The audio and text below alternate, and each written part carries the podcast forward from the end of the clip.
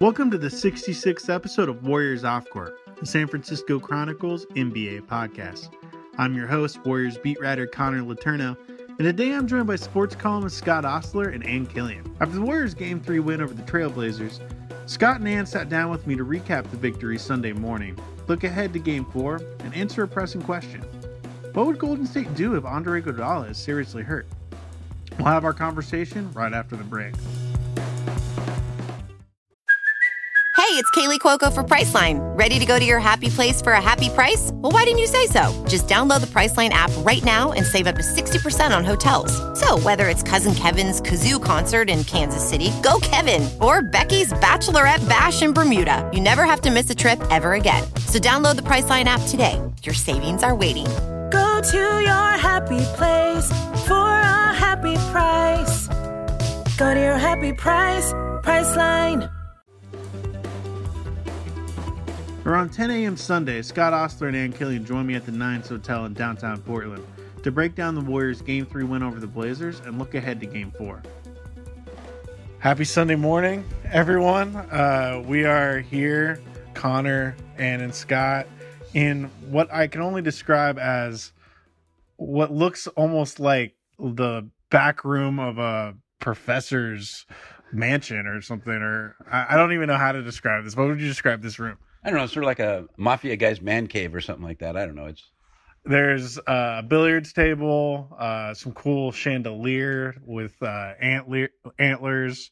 Um, anyway, w- this is a very Portland setup. We're in a very nice hotel in downtown Portland. We we told uh, the front desk person that we needed a place to podcast, and she took us into this back what they call the library, this back room, and uh, it's pretty awesome. So probably the coolest spot we've ever podcasted from. Yes. Um, except for when we were really drunk in your room that time. yeah, that was pretty that was pretty cool as well. um, but um, so it's the morning after uh, game 3. Warriors are obviously up 3-0 on the Blazers. I'm just going to start by asking the obvious. This is over, right? And you know, as we know no team has ever come back in NBA history from down a 3-0 deficit do the Blazers have it in them to throw one last punch and, and extend this to five? I think they do because everything we know and predict is always wrong. So it seems easy, but I don't. I don't think so. Especially, uh, it's their last gasp. They've gone through a huge year. They've they've pumped themselves up. They believe in themselves. The fans believe in them. I just can't believe that they would go out and just throw a dud in the last game. They're gonna. Uh, they've done in the past against these guys. Even in the closeout games, they they give them a tough battle. Yeah, Damian Lillard told me personally that he was coming back to Oakland. So I would not be surprised if they if they won um, Monday night in game four and and forced a game five in Oakland. But I will say that the the Blazers just looked gassed. They looked um, when when Draymond went into weird, crazy money green gear last night in the third quarter, they just couldn't keep up. And what what kind of shocked me about that was, and I love Damian because he's super honest in press conferences, but he said that they were taken by surprise. It's like, have you guys not been paying attention for the last four years? How can you be taken by surprise when Draymond Green just goes full Draymond Green on you, which is what he did? And and that to me was such a contrast in the fitness and um, ability of a guy who's so experienced to dig down. You know, he lost the 23 pounds famously, and and you know he got himself ready for this moment in the late in the regular season. And his ability to dig down and their inability to find any kind of second gear or fourth gear or whatever gear you need to to get through a second half like that. They they just looked like they were done in the second half. And I think, you know, when they look at the film today, that's going to crush them, and they're they that might be difficult for them to rebound from because I don't know if they have it. They actually, I don't know if they have the energy. Uh, just one comment on that. Isn't that what the Warriors do to teams, especially at the end of the year when everybody's tired? Is they wear them down. They run. They their defense is, is tenacious, hellacious. Uh, Draymond Green, they just out they outrun everybody. They just run them to exhaustion. Yeah, I mean, what you're seeing, I think, is uh, the benefit of Steve's plan to, you know, manage the loads, uh, load management of of his star guys. You know, he didn't play. Um, uh, Curry, Durant, or Thompson or Green or any of those guys huge minutes given the caliber of players they are. And right now they look fresh. They look rejuvenated uh, as opposed to that this Blazers team like Ann just touched upon. They look tired, especially Lillard who has played 40 plus minutes all season, has really carried the load night in and night out for them just to get here. Um, and what you're seeing is the benefit of having a team that doesn't care that much about the regular season, where everything is focused toward this exact moment. And here they are, and they're ready for it. And to kind of go off that, um, I, I, I think this is a sweep. I think it's over uh, because I only I think what we've learned the past two games is that the feel good vibes and and the motivation and having the city the city of Portland backing them and all that that can only get them so far. The reality of the situation is they're overmatched. Um, they have no solution for the traps and everything that Damian's seen. I don't think Lillard's gonna get it going. It came out late last night that he's done dealing with a rib injury as well. Um, and I said entering this series that Lillard needs to have an absolute Herculean series for them to even test the Warriors, and that has not been the case. CJ McCollum hasn't been great either. I don't see them suddenly figuring it out in Game Four. As we all know, when you're down 3-0, it's really hard to to get up for that when you know you're just prolonging the inevitable anyway. Yeah, there, there, I don't think there's many teams that can one guy can carry them beyond this point. LeBron was the one guy that in the past he could take sort of average guys or pretty good guys and, and elevate them and carry them basically. And we saw in the last series, James Harden couldn't do it for a series. Uh, he got worn out. And looks like the same thing is happening here. One guy, Damian Lillard, can't do it. He's got CJ and all the stuff, and that's nice. But he's he's like you said, he's got to carry him, and he it, it just can't happen now. He's tired. He's gassed.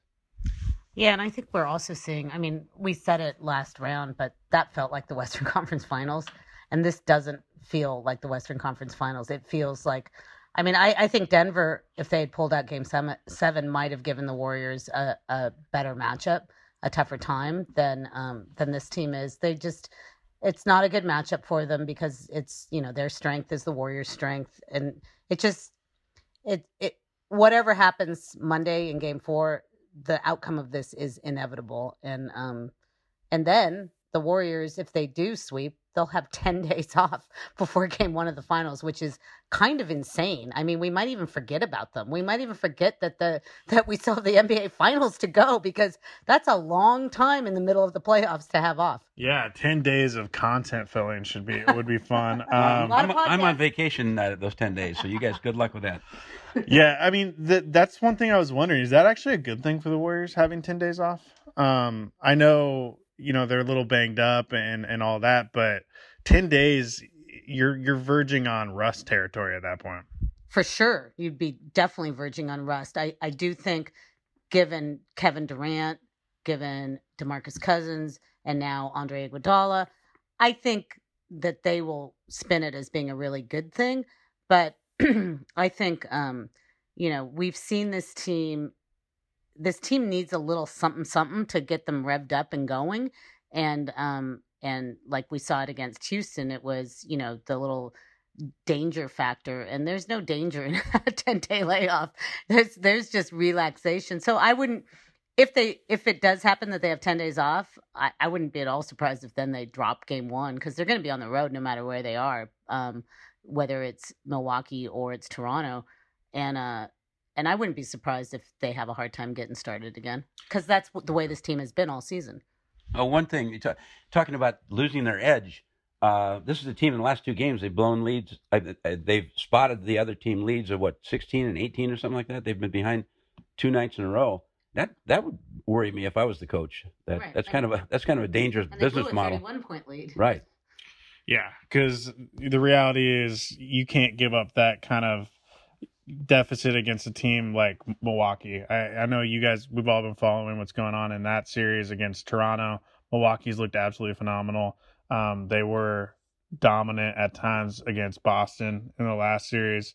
And I think they're very much for real. Um, I think that if and when that series happens, it's going to be fascinating on a lot of levels, and I could definitely see that going six or seven games. Connor, we can't talk about that. We are going to have 10 days to fill. we are not talking about that now. Okay, that is that's fair. That's fair. But let me just say one thing. It's not even about the matchup. It's about the ten days. Um, the Milwaukee's obviously up 2-0. Um, I don't see that series going four games. I think I think Toronto has it in them to at least push it to five or six. So you you would think Milwaukee doesn't have the amount of rest that the Warriors do, and Milwaukee's obviously significantly healthier than the Warriors. So I, that would actually benefit Milwaukee. Um, one of the big questions today is uh, is the status of Andre Iguodala. He's getting an MRI on his left calf, um, which uh, you know forced him to leave early in the third quarter last night. Um, what how big is that going forward? Um, let's say hypothetically that it is somewhat serious and he does have to miss beyond just a game four. You know how how big of a deal is that? Well, we talked about them blowing the lead. Uh, I mean, spotting big leads the last two games, and uh, Andre's the babysitter, as Steve Kerr likes to call him. He's the guy that comes in and steadies things down when things are rocky, when the the team's out of sync, when they're making mistakes, when they're getting ragged. He comes in and he's he's the babysitter. He restores order and he makes a play. He, you know, he's not he's missing his threes. He can't hit threes anymore in the last two games. But he's still uh, that aside is a phenomenal player. He just makes the whole team better. It's just it, you you can't replace him. Yeah, and I would argue. I mean, it would be a stupid argument, but I could make it that um that missing Iguodala in the finals would be a bigger loss than Kevin Durant, just I, I say that because we have seen what this team is like without Iguodala, and he is just so vital in shutting down the best player on the other team. And um and I I would I would be loath to see this team, the Warriors, face Giannis without Iguodala, um, or or Kawhi. I, I just he's and I I think um there's such a weird chemistry on this team, an interesting chemistry in that there's something going on and it's undeniable that they're kind of fired up about winning without Durant because I think they all see their future and they think they're probably going to have to figure out how to win without Durant next year anyway. So there's something going on where they're kind of um, invigorated by it.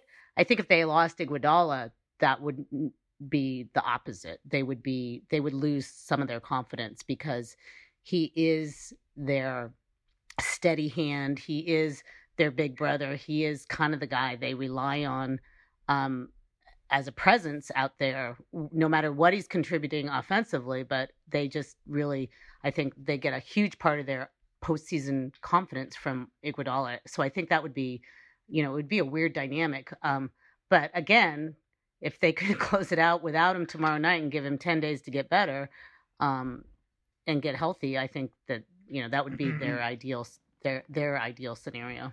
Yeah, I mean, you can make the argument that Andre is as important, or at least almost as important defensively to the Warriors as Draymond Green, because Draymond's probably the best help defender in the world, and Andre is one of the best one-on-one defenders in the world, and you you wonder hypothetically we're, we're just going to play the hypothetical game real quick if uh if Durant and Andre have to miss some games in the finals who guards Giannis like that that would like who Klay well, that would be hard Alfonzo McKinnie?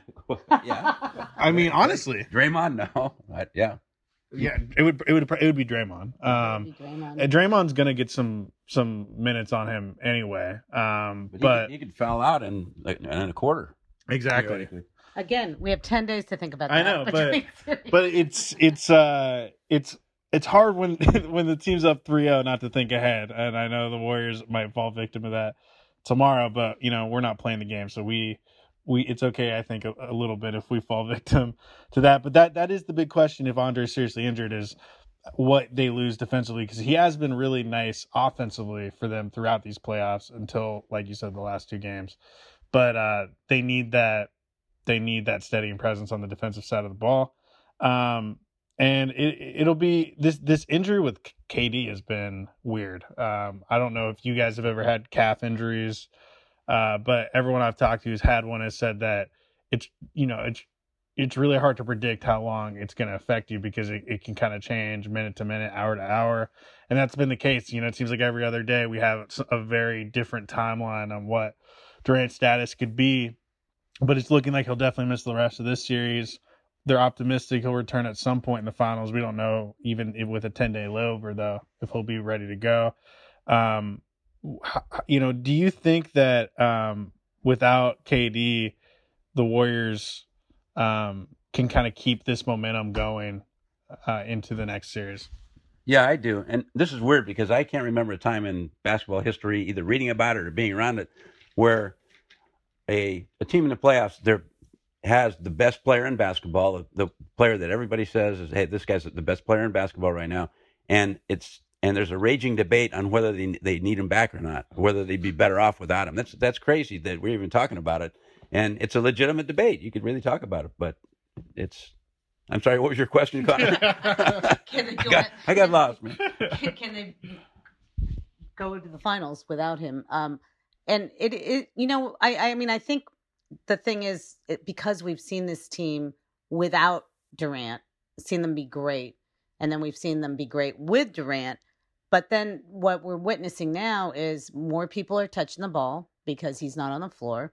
And so it looks a lot like the first Warriors team that made everyone fall in love with this team and and you know kind of took basketball by a revolution of like how fun and exciting and and the ball movement and everything. So I think it's understandable that that there is this debate because there's also at least in the Warriors fan base there's this kind of sentimental thing going on like oh my god this is as fun as 2015 was and and then you add in just the um which is not a basketball thing, but a you know a media, social media, cultural thing of there's this Durant fatigue. You know, we have been for an entire season, almost a full calendar year, been obsessed about this question of what happens to Kevin Durant. So the fact that they're it's almost like the future is already here and they are without Durant and they're doing well. That kind of also, and I, I think the team team kind of feels it too, even though they would never admit it in a million years there's kind of a, a energy in, around what's happening when he's not on the floor, um, and clearly that's going to piss him off. There's already been some social media that he's yeah. upset about it.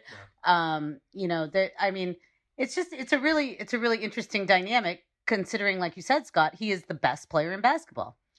Yeah, it's it's it, what we're seeing is he's the best player in the world, but he's not the most important player on the Warriors, and that's Steph Curry, and arguably Draymond Green. Uh, definitely Steph Curry though.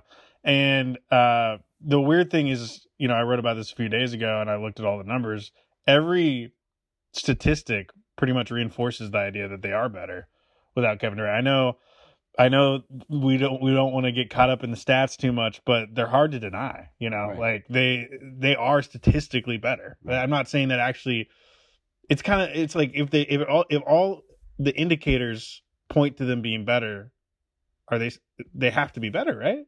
But but everyone says when you actually say they're better without Kevin Durant, everyone will laugh at you and say you're an idiot. He's Kevin Durant. Well, the way basketball works, it's not all about like some. There is sometimes such a thing as having too much talent. Yeah. You saw that with the Lakers back in the day. You saw, you know, you've seen that with teams, and uh I don't know. It, it feels like they might actually be better without Kevin Durant. Yeah, you know, there's one stat that I found interesting that uh, you know they had their stats on everything, of course.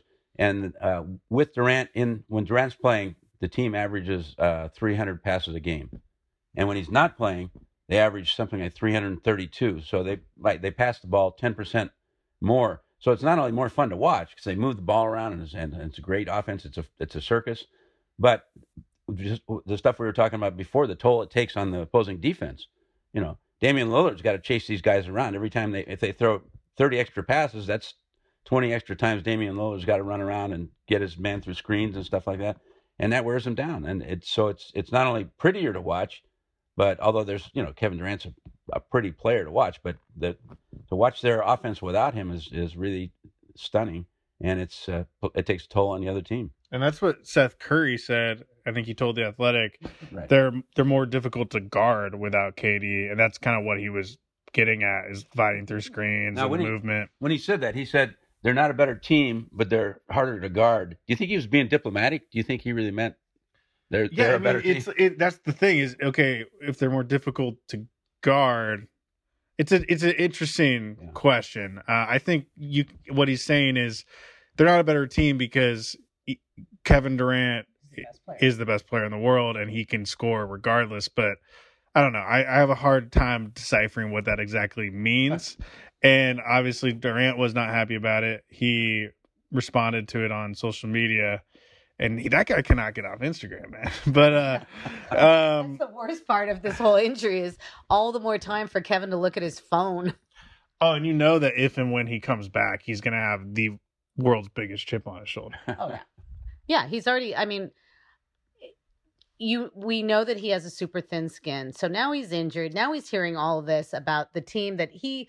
I mean, the guy did win Finals MVP two years in a row. Deservedly. and deservedly so. And now people are saying like, "eh, who needs that guy?" As they're heading into their fifth consecutive finals. So, I mean, he is going to have an enormous chip on his shoulder. It, it, in in part of that um, game one loss that I'm already predicting in the NBA finals, I I predict like he shoots like, you know. He shoots the ball every chance he gets. It'll be it'll be the Durant black hole of where the ball goes.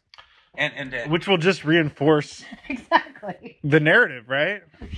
and to add fuel to the fire to get, get KD even more riled up if he's listening.